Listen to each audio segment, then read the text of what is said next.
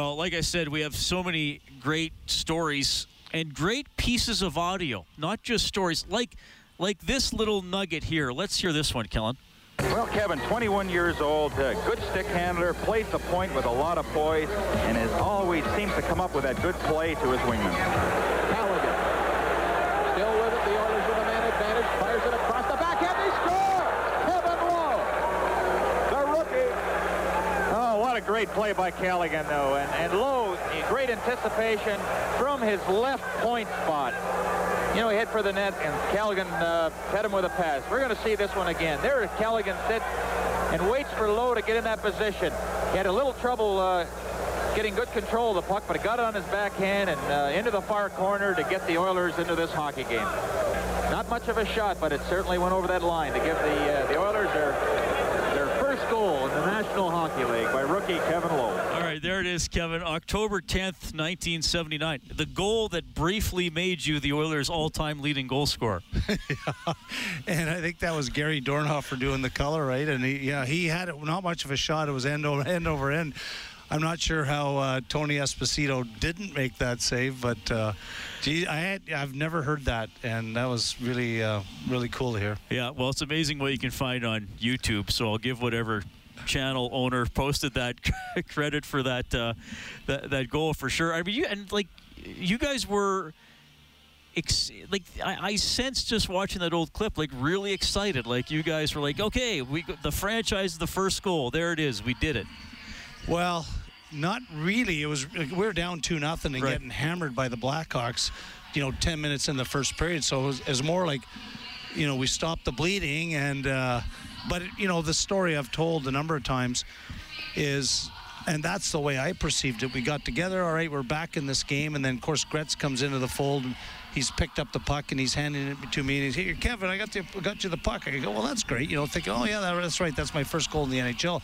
And he's looking at me, he goes, that's the that's the Oilers' first goal in the history of the NHL. I'm like, okay, never thought of that. You know, only Wayne Gretzky would think of that at that time, but. Um, yeah, and then later on, of course, you know, he kind of joked about he tipped it, uh, and and I always thought I never saw the replay, and I always thought so. What happened was the, as it turned out, Wayne was behind the net. Lo and behold, his first behind the net assist over to Callighen, Brett Callighen on the wall in the half wall, and then I kind of jumped in and got on my forehand and just, you know, blindly threw it at the net and went in the net. And I and so Gretz over a few years said, you know, I touched that. And I'm like, yeah, yeah, yeah, you didn't touch it. You couldn't have because you're on the half wall. And then I saw a highlight of it like about a year ago, and I said, holy crap, Gretz was right beside the net, like he could have touched it, and maybe didn't say anything, you know. I thought it hit the Chicago guy and, and f- fluttered in because it kind of looked like it banked up in the air a little bit. But Okay, anyway, so Gretz didn't touch it then. I'm going to say no. Okay, I'll make the official All right. score I'm call on it. him it's still your goal, Kevin, as far as, as far as I'm concerned. Okay, I want to ask you about something, and you told me this. I don't even know if you remember, but for some reason we were talking in the Hall of Fame room a few years ago. I don't even know if we were doing an interview. That when you were drafted by the Oilers, it was not like now, where the draft's this huge event and everybody's there that you didn't even find out until later in the summer or there was like it wasn't this all this hubbub and glitz and glamour That's part of it for sure. So the draft was postponed because, you know, unbeknownst to me, anyways, and probably, you know, a lot of hockey people didn't or fans didn't even care because you didn't know about it in those days. The NHL was negotiating with the WHA teams to, to merge. So they put everything off. And there were some challenges legally on the draft. Things were happening as a result. The 1979 draft year had underage players in the draft for the first time. Ray Bourque was an underager, and Tom McCarthy, and I, I, I want to say Paul Reinhart. But anyhow, um, but the, the, what I didn't know was when Alan Eagleson, who was my agent, so it was it was done by phone, so we weren't there, and I waited around. Uh, patiently or impatiently hearing when I was going to be drafted. And when Eagleson phoned me, he said, Well, you got your wish. You're a first round pick. And, and I said, Well, you know, what pick? And he goes, Oh, it doesn't matter. You're a first round pick. I said, Well, to who then? And he goes, The Edmonton Oilers. And I, I said, The Oilers? Edmonton Oilers? They're not in the NHL, are they? Because we really didn't know what was going on. Uh, and, and, uh, uh, you know, the, the rest was, I guess, kind of history. I'd never been further west than London, Ontario, and and uh, you know, to think that uh, we had we had you know I knew Chicago was interested, I knew Boston was interested, I knew Minnesota was interested, and Atlanta. And you know, at the time, was I a little disappointed?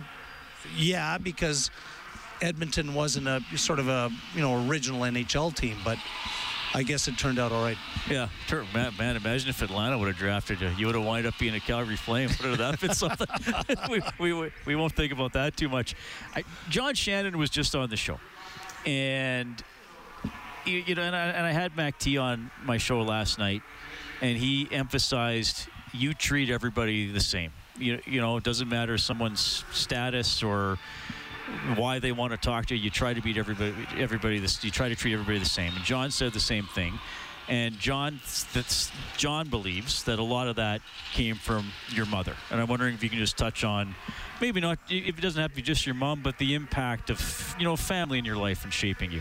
Yeah, my upbringing for sure. You know, my father passed away when I was 13, but um, he was very, uh, he was the youngest of nine, uh, but he he was really uh, the, you know, the energy behind the family. Um, a wonderful family, and and uh, we're all sort of had the same DNA, or at least he did, and then it, you know, eventually came to the 36 of my generation. Uh, we're, you know, we're just an average family, but a lot of respect for people, and really we're blessed with what we have. We weren't wealthy by any stretch, middle class family, I guess, but we had everything we needed, and. Uh, you know, we respected people, and I saw a lot of that. My dad, and then later on, my mom, and uh, yeah, owe, owe so much to them. Yeah, that's awesome. Kevin Lowe joining us on the Face Off Show. We're getting you ready for the Predators and the Oilers at 6:30. I want to ask you about uh, some specific people. I'm just going to throw out a name here first of all, Lee Fogolin. Yeah, I just talked to Fogie about uh, 45 minutes ago. Yeah. Uh, I can't really say enough. So, uh, as it turned out, Fogie had this had Alan Eagleson as an agent as well. And in those days, uh, the way it worked with Alan Eagleson is that when you became, you know, under his guidance, uh, he would directly put you in contact with an accountant who would, um, you know, would essentially make sure you weren't spending your money in the wrong places and do your taxes and kind of simple stuff that we weren't equipped to do at that time.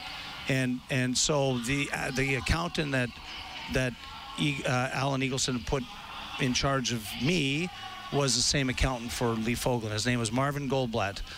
And uh, Marvin uh, was an interesting guy, no doubt. Uh, and he phoned Lee up and said, listen, I, I met this guy a few times, this young guy who's coming to your team, and I, I think he's a really nice guy, and I think you should keep an eye on him. And, and Lee just reminded me of that story. And of course, we ended up being defense partners and became very close. But uh, I owe so much to him. Um, he taught me the game.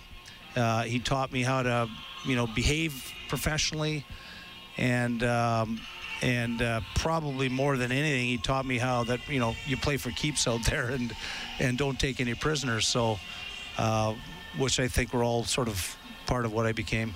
Okay, George Laraque, and I know you were getting set up, so you didn't hear the whole story. George Laraque said you guys were roommates, so you were later in your career. He was a young guy, and he said you were not enamored with his snoring.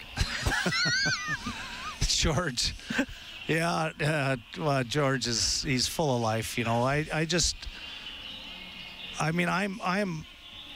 It takes all kinds to do anything, you know, and and. Uh, a lot of people read George the wrong way. I, I just I loved his energy. You know, sometimes he had to be reminded that uh, when he was running out of the dressing room to deliver cookies to her kindergarten, it's like, no, George, that's great, that's fantastic, you're doing that stuff, but maybe wait a couple hours and spend you know another 45 minutes and try to drop a couple pounds you know kind of thing. Uh, just you know he just had to get sort of his priorities straight. But he uh, george was a weapon. I mean he he, he played so well for us for a period of time. I mean, we when I, I coached the one year, and if if you know if the team just wasn't it wasn't there, it'd throw that line out, and they could just you know he'd fire up the fans. They they had Bo Devereaux and Jimmy Dowd. Uh, two smart players and they'd get the puck over to George and he could cycle in the corner and he would he was a momentum changer you know playing on that line and and uh, sorry we lost him you know because we um, you know, we we missed him. We missed what he brought. He was a better player than people gave him credit for. He was more than just an enforcer, and I'm glad to see he's doing well. Like he's he's. Uh, you know, you wonder about guys when they retire, but he seems to be flourishing and, and just being George Laraque. Yeah, his personality is always a joy. You know, Kevin, obviously you're, you're so associated with the Oilers and five Stanley Cups. You won a cup with the Rangers as well. I want to ask you this, and I and I, I could be totally off base with my perspective of it, but that's why I want to ask you because the Oilers throughout the '80s had a, had a core of players, and I know you know Wayne and Andy and Paul eventually moved on, but still, you had a core of players. You sort of became a family, grew up together, and became champions. The Rangers, to me, seem the exact opposite. They seem like a team that was assembled you know, solely for the purpose of trying to win that cup and end that long drought. Am I right that like maybe there were different vibes or was a different sense of team building in those situations?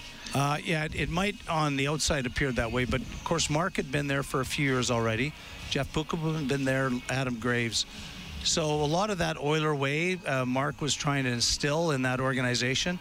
And uh, I got there in December of '92 and things weren't good. They were they were a good team prior, but uh, how should I put it? Mark was disenchanted with the leadership, and so it was a it was an abysmal year.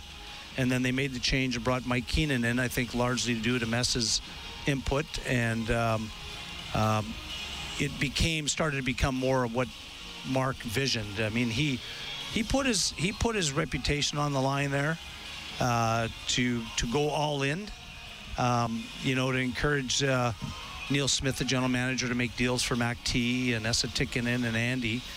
And uh, it paid off, but but there was a group, great group of guys. Like we we were older for sure, but Steve Larmer, Jay Wells, uh, uh, Brian Noonan, uh, um, Greg Gilbert, uh, could go Doug Lidster. I mean, just like you know some of the better people in the game. So um, yeah, just we hadn't spent a lot of time, but there was a lot of veteran players that like clicked as as uh, respecting one another and spending time together pretty quickly. How are you feeling about Friday? I mean, it's actually going up there. I mean, it's been some people have wanted it. I know you've been asked about it off and on over the years in the Hall of Fame, but now like it's all happening. Like, how is this week for you?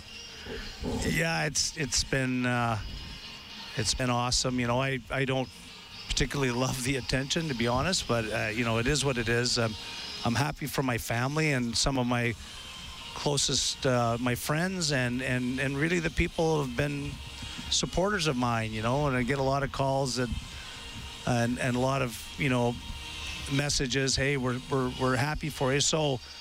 Um, that makes me feel good, and and and I just, I mean, pleased as punch to be up there with that group of guys. Uh, um, hopefully forever until uh, who knows what whatever looks like. But um, um, I, it, you know, when when I actually made the decision, you know, early into my 10 years at GM that uh, to silence a couple media guys that were pushing for you know my jersey to go up there. I'm like, that's not happening on my watch. that's you know not in you know. So we said, well, you got to be a Hall of Famer to get in, and and uh, and uh, I would have been fine uh, not being a Hall of Famer and not having my number up there because, um, you know, just pleased with, you know, the the success we could have and the memories are always there. It's you know, it's not so much about statues and homages and et cetera, et cetera. I mean, for me, the memories are, you know, in my gut.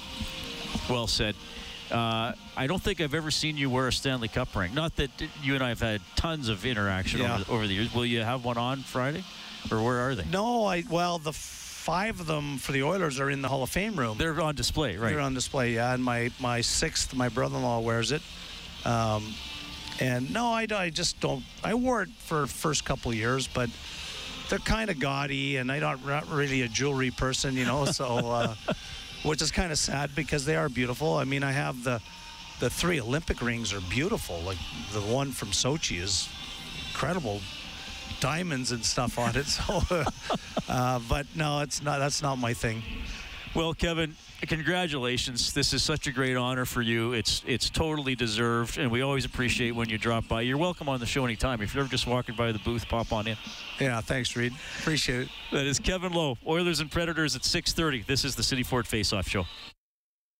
Hi, it's Shauna, and I might be a bad parent because my kids think French fries are vegetables. Hey, it's Ryan, and I might be a bad parent because I went out for wings when my wife was in the hospital after giving birth. Johnny here. I might be a bad parent because in my house, the tooth fairy gives pocket change. But we're not alone. Len emailed us and said his six year old daughter's Tarzan moment going from love seat to lazy boy by curtains made him more proud than any dance recital. And Andy left his two year old at the rink. All right, guys, I'm sure we're not alone. Like Andy's kid. For stories and confessions like this, make sure you check out our podcast. It's called Bad Parents, and it's available wherever you get your podcasts. I left a glove at the rink.